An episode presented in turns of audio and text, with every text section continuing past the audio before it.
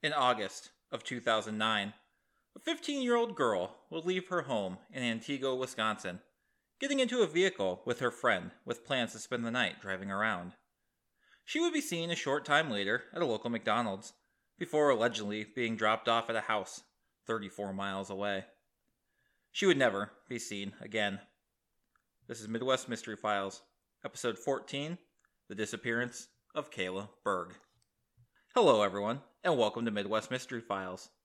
I'm your host, Jeremiah, with just a few quick things before we start. Midwest Mystery Files is a bi weekly true crime podcast focused on missing and murdered cases within the Midwestern region of the United States. I can be found on all major podcast platforms, as well as on YouTube with delayed episodes. Social media and contact info will be listed at the end of the episode. Now, without further delay, on to today's case. Kayla May Berg was born August 29th, 1993, to Hope Springer and James Spanbauer.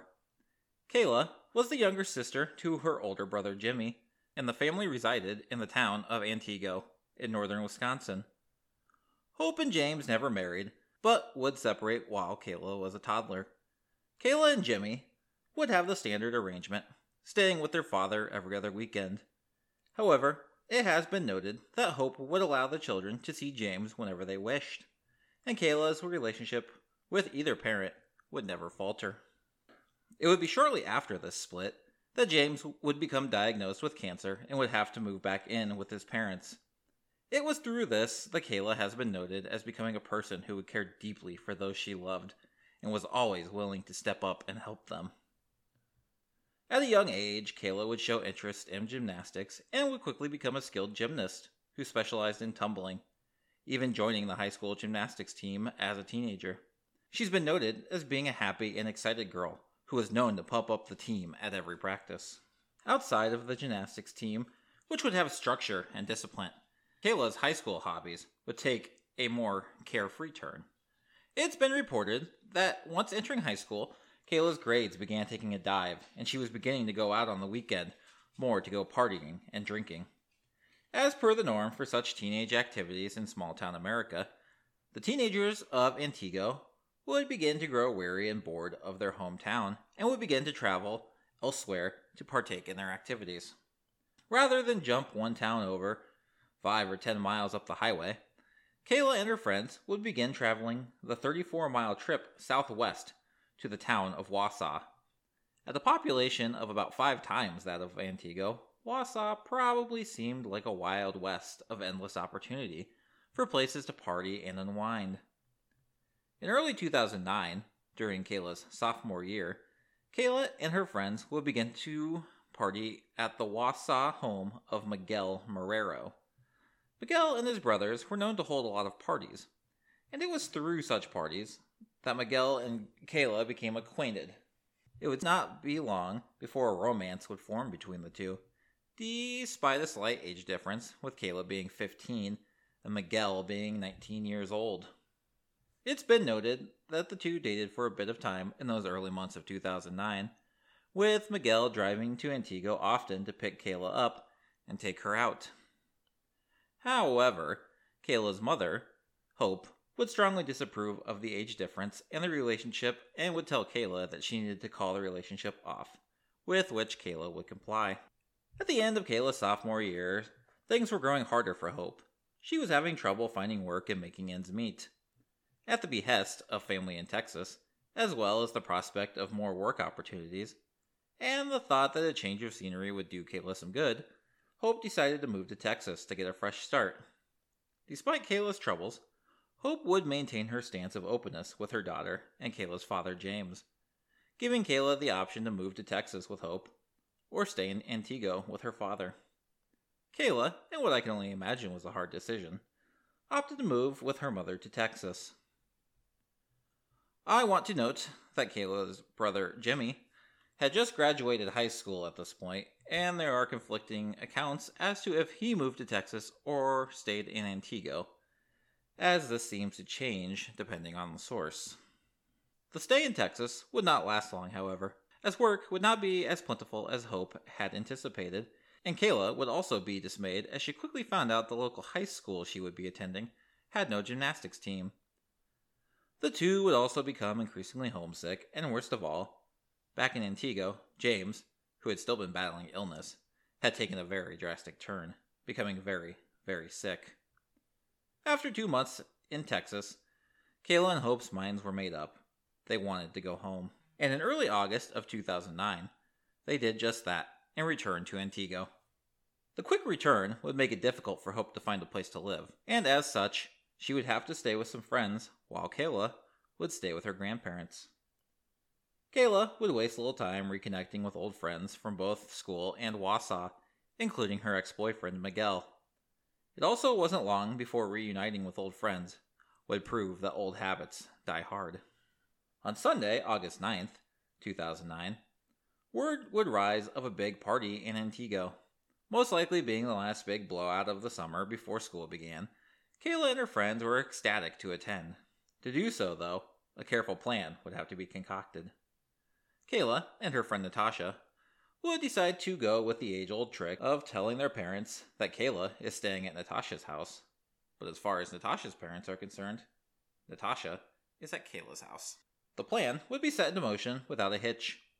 However, the girls may have ended up having a bit too much fun, and while they most likely intended to return home before their parents were none the wiser, they ended up not returning home by the next morning of August 10th, which prompted both of their mothers to become very concerned. And after being unable to contact either young girl, the frightened mothers would end up at the police station, ready to file a missing persons report. The girls would luckily turn up later that day, but as happy a moment as that was, it was also a time for Hope and Kayla to have a mother and daughter heart to heart. While calling, looking around for Kayla, Hope would find out that Kayla had made a habit of going out of town to party in Wausau. Hope would later tell the press this was the first time she had heard of these trips, but that her and Kayla had a thorough conversation, and Kayla agreed that she would stop making the trips to Wausau. We now come to the next day, on August 11th, when the timeline for Kayla's disappearance begins. The day was reported to have started out like any other day. Kayla is reported to have hung out with Natasha in the morning and afternoon, and after spending most of the day out and about, the two girls would return to Natasha's house, where Natasha's older brother, as well as Kayla's older brother Jimmy, were already hanging out. Also present was 24 year old Kevin Kilcheski, a friend of Jimmy's, who has also been reported as being a close family friend. According to reports, Kevin despite his age, has been noted as being someone who seemingly hung around Kayla and the other girls, and often acted as their driver to parties both within Antigo as well as Wausau. It would be with Kevin that Kayla would make plans to hang out with later that evening. At some point in the afternoon, or early evening, Kayla would return to her grandparents' house and spend some time with her father before leaving for the night. She would also call her mother, with Hope telling Dateline in 2019 Quote, Kayla called that night, August 11th, and said she might go see some friends, but that she'd let me know. Then Kayla said, I love you. And I said, I love you too. Hope would also tell Dateline that Jimmy would note that Kayla also called him that night to see if he wanted to accompany them to a party, but Jimmy declined. Phone records indicate Kevin contacted Kayla around 8:45 p.m. and he would arrive to pick up Kayla shortly thereafter. Before leaving, she yelled to her father, who was in another part of the house, that she was going out for the night. Unfortunately, this would be the last time that James would ever get to hear Kayla's voice. The last confirmed sighting of Kayla would come at approximately 9:30 p.m. Kayla's friend Beth, who was working at a local McDonald's, would later tell detectives and Hope that Kayla arrived with Kevin in his Jeep, but Kayla would be the only one to enter the store. It was at this juncture that Kayla informed Beth that her plans for the night were to drive around with Kevin for a little while and smoke some weed. Before leaving, Kayla informed Beth that she would call her once Beth was off work. But unfortunately, Beth would never receive that phone call. Soon, the warm summer night would pass, and the morning of Wednesday, August 12th, would come.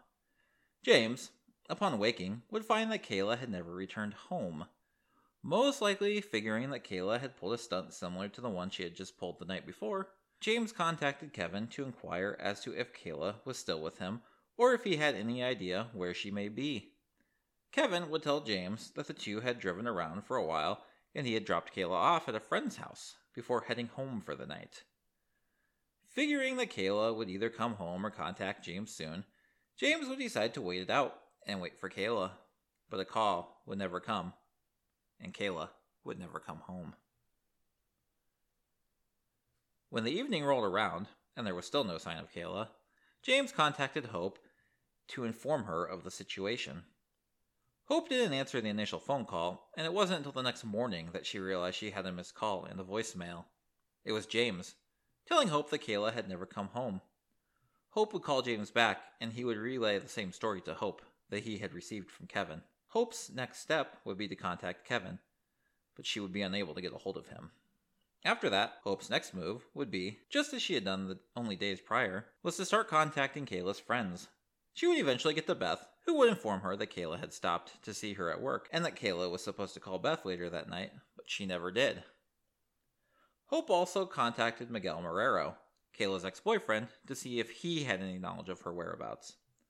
However, he would state that he had last spoken to her at a party the previous Friday and had not seen or spoken to her since. Panicked, but remembering how the events from a few days earlier turned out, Hope waited to contact police, figuring that maybe Kayla was blowing off steam somewhere or having a fit of teenage rebellion. Then, on August 15th, a ray of hope would shine. Kayla's brother Jimmy would contact Hope and inform her that Kayla was staying with a friend. Jimmy would then provide the friend's name and phone number to Hope. It's unclear where Jimmy got this information. At first, I thought maybe Kayla told him where she planned to stay on the night of the 11th when she spoke to him, but that wouldn't explain why he waited so long to tell Hope. If I had to guess, and I want to stress that word, I would say that Kevin was maybe trying to avoid speaking with Hope and figured he could prolong the confrontation by speaking through Jimmy. Regardless, Hope would attempt to contact Kayla's friend that evening, but would receive no answer. It wouldn't be long, though, before that ray of hope faded out. On the morning of August 16th, the friend that Kayla was supposed to be staying with returned Hope's call and it was not with news that Hope was looking to hear. The friend had neither seen nor heard from Kayla during the time that she had been missing. With panic going somewhere beyond overdrive, Hope would once again attempt to contact Kevin. Why not initially answering, Kevin did get back to Hope this time around. I want to note that it's at this point that there are some conflicting reports. Some state that Kevin informed Hope that he dropped Kayla off in Wausau at the home of her ex boyfriend Miguel. Other reports indicate that he didn't divulge this information until questioned by the police, and he only repeated his story to Hope that he had dropped Kayla off at the home of an unnamed friend. Regardless, at this juncture, Hope decided it was way past waiting for Hope to come home, and on August 17th, 2009, Kayla May Berg would officially be reported missing to the Antigo Police Department. In the first few days, due to previous events and Kayla's friends supposedly proving to be unhelpful, Kayla would be classified as a runaway. After several days, though, her classification would be changed to endangered missing. This most likely had to do with Kevin Kilcheski and his account of the events. Kevin would tell police that he and Kayla drove around for a while and they had stopped at a McDonald's to see a friend of Kayla's. He would then state he drove Kayla to Wausau and dropped her off at the home of Miguel Marrero at approximately 10:30 p.m. He would go on to tell police that the home was dark and he wasn't sure if Kayla had gone inside or if someone was waiting for her on the sidewalk. As if he wasn't sure if someone was standing on the sidewalk that he just drove up to. And furthermore, he didn't make sure a 15 year old girl was safe before speeding off. He then returned to his parents' home in Deerbrook, just to the north of Antigo. This part would be corroborated by his mother. Police would follow up this report from Kevin by speaking with Miguel. It would soon be discovered that the house Kevin allegedly dropped Kayla off at had been condemned, and Miguel was living in a rental a few miles away. Miguel was cooperative with police and allowed them to search both the home and his rental. Both searches would turn up no clues as to Kayla's whereabouts, and Miguel would tell police what he told Hope that he had not seen or spoken to Kayla since the Friday before her disappearance. While nothing was found inside the house, a search of Miguel's condemned property did bring a hit at a nearby pond, which was subsequently checked by divers. However, no results would be yielded from it. A search of both Miguel and Kevin's vehicles would fail to turn up any useful evidence, after which Kevin opted to hire a lawyer and stopped cooperating with police. Cell phone records for both Miguel and Kevin would be checked. Kevin's would confirm that he spoke to Kayla on the phone shortly before picking her up on August 11th, but the phone appeared to have either died or was turned off shortly thereafter. A search of Miguel's phone records would show that Miguel never spoke with Kayla that day. It was found that an old cell phone of Miguel's had pinged off a tower in Lincoln County, about 40 miles north of Wausau, on the night of Kayla's disappearance. Two calls were made, but a search of the area near the cell phone towers uncovered nothing. On October 26, 2009, Kevin was charged with second degree reckless endangerment in relation to his actions with Kayla on the night she disappeared. Specifically, the smoking of marijuana while driving around, as well as allegedly leaving her alone in Wausau without verification that she was okay before leaving. He would plead not guilty, and the case would later be dismissed on August 8, 2011, due to a lack of evidence. In December of 2009, Antigo police would ask for assistance from Madison, Wisconsin police officer Carmen Corcoran. Corcoran was known to have a selection of top tier cadaver dogs who noted for tracking down unique scents that other dogs may not find. These dogs would be used in another search of Miguel and Kevin's cars. This time, the cars would be added into a lineup with eight other cars for the dogs to sniff. The dogs would get a hit on Kevin's car. This would prompt investigators to check two more properties with the dogs the home of Kevin's parents, as well as a potato farm that he worked at. The dogs would get a hit at each of these locations as well. Unfortunately, the hits from the dogs would only be considered circumstantial due to the fact that police were unable to prove that the scent belonged to or was connected to Kayla. They would unfortunately need to find more evidence before being able to perform any sort of dig.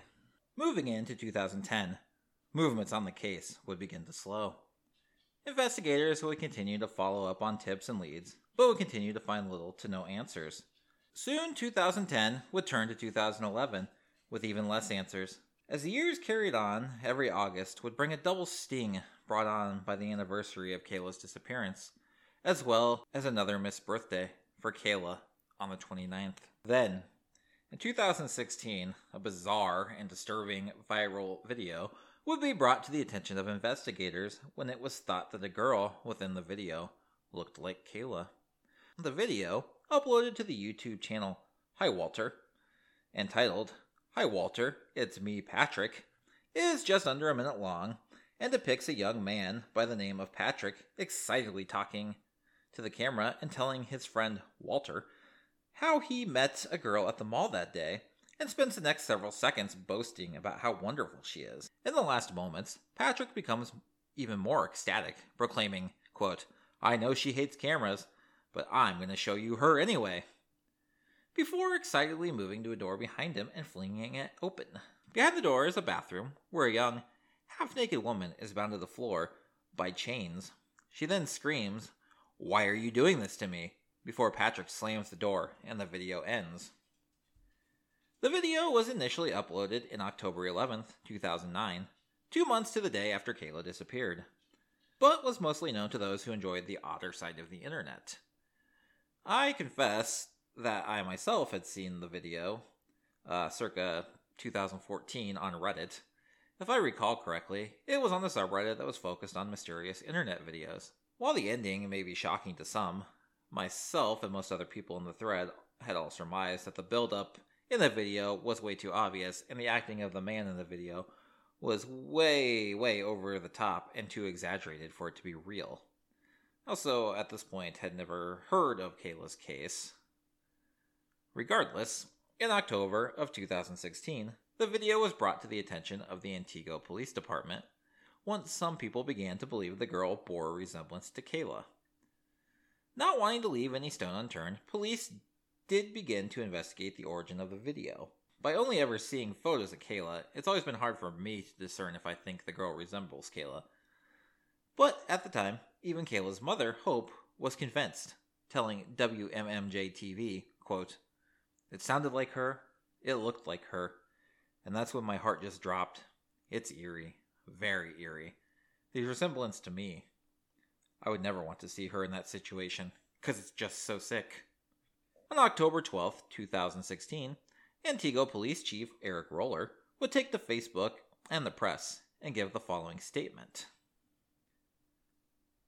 The Antigo Police Department was able to verify that the YouTube.com video, Hi Walter, It's Me Patrick, was a fake video and does not relate to an actual abduction or any illegal activity. The Antigo Police Department was able to make contact with the producer of the short clip and the two actors in the video. We determined that they produced the video as a series of videos and posted this one in October 2009. They did not intend to depict any reference to our missing Kayla Berg. We will continue to investigate all tips and leads we receive regarding our missing Kayla Berg and will do whatever possible to find clues to Kayla's disappearance. Our thoughts and prayers remain with the family and friends of Kayla as they had to endure many different emotions over the last few days as we investigated the source of the video. We appreciate all the cooperation we received from the media and outside sources that assisted us in determining the video origin.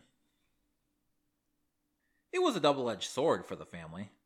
While they now knew that Kayla wasn't being held captive by someone, they still had no idea where she was or what had happened to her. The original video has been taken down in the years since, as well as the channel. However, there are multiple re uploads to be found if you wish to see it. I will also post a link on social media at some point. Kayla's brother Jimmy would tell USA Today that he had mixed feelings about the video, stating, quote, On one hand, it would have been awful if the woman screaming for help in the video had turned out to be my sister, but if the video were real, at least the police would have a starting point to find Kayla. He would also go on to state that while the experience had been overwhelming for his family, he was happy that there was more attention being brought back to his sister's case. He'd also speak on the night Kayla disappeared and how he declined going to a party with her, telling USA Today that he had regretted that decision every day since. The last major bit of movement came in October of 2019. Antigo Police Captain Daniel Dooley would state in a press release that authorities had searched an 11 acre square mile area of Nicolet National Forest in Langlade County, located 46 miles to the northwest of Antigo.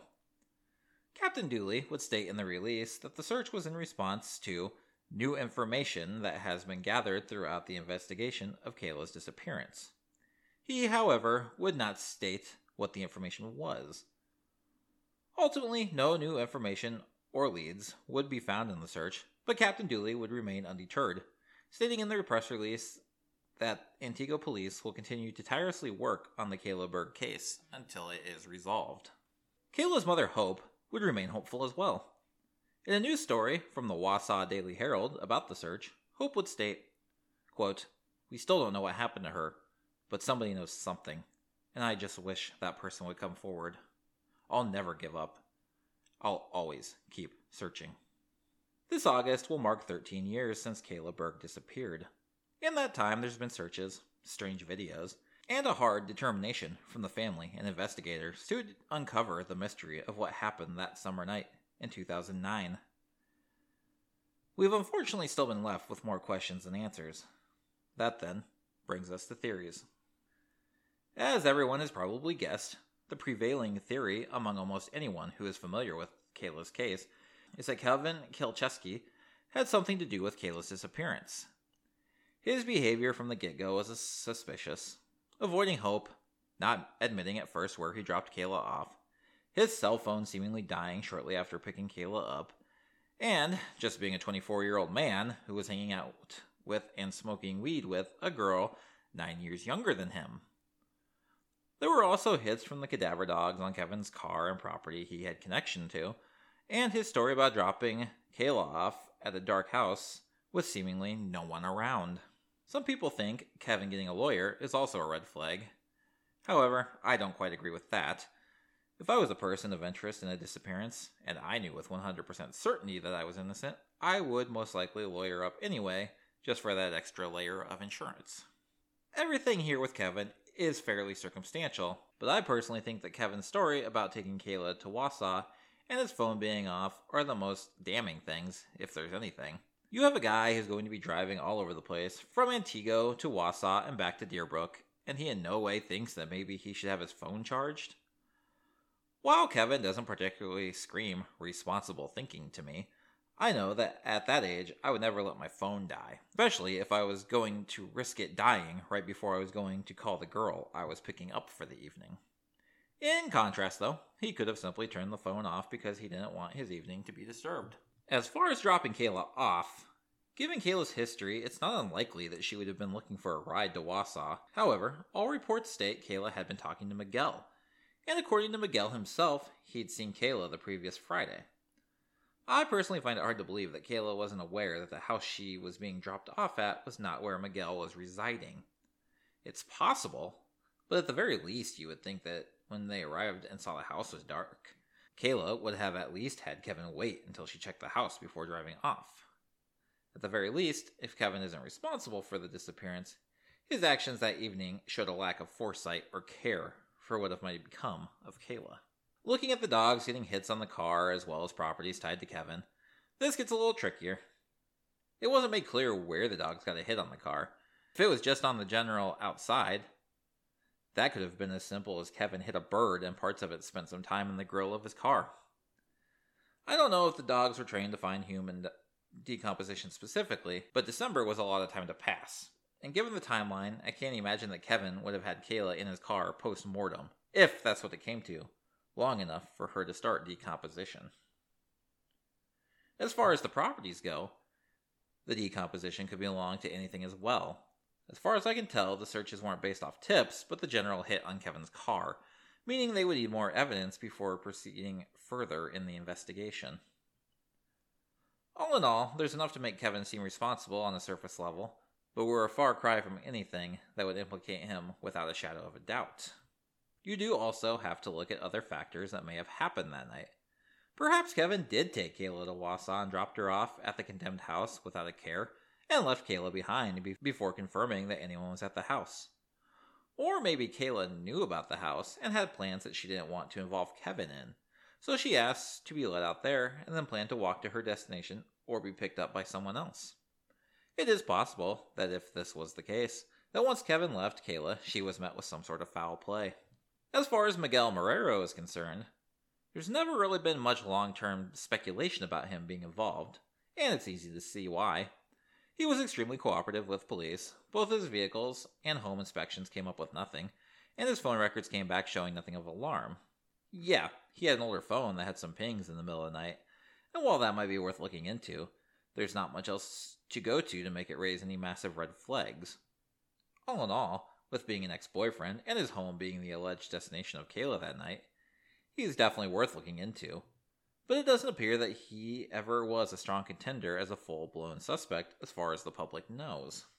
One other theory I've seen thrown around is that Kayla was strictly a runaway, and her friends covered for her.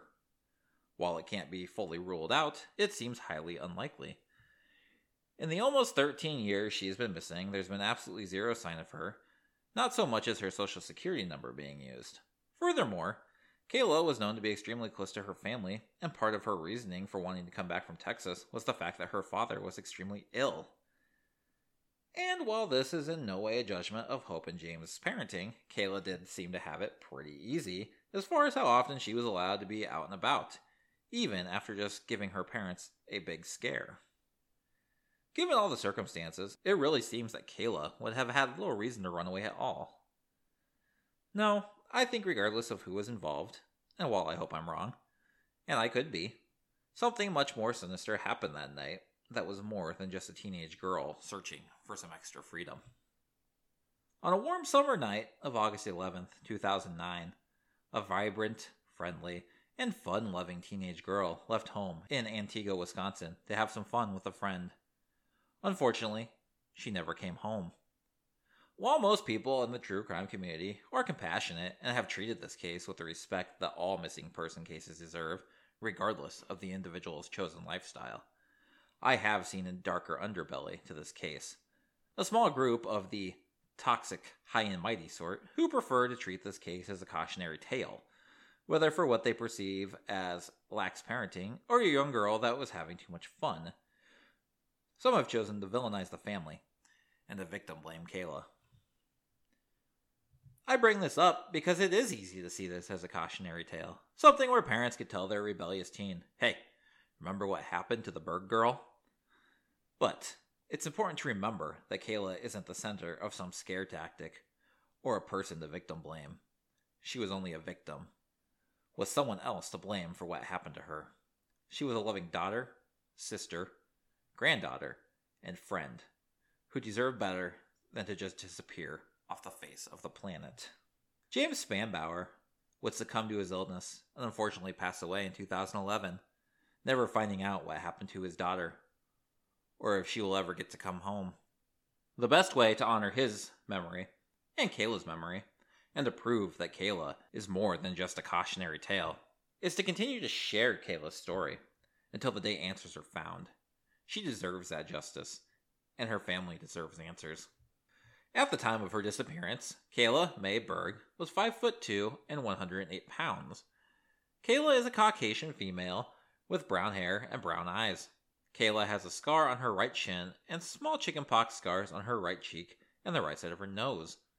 She has abdominal scars from a laparoscopic surgery, and her appendix has been removed. Her navel is pierced, and her ears are double pierced. Her nickname is KK.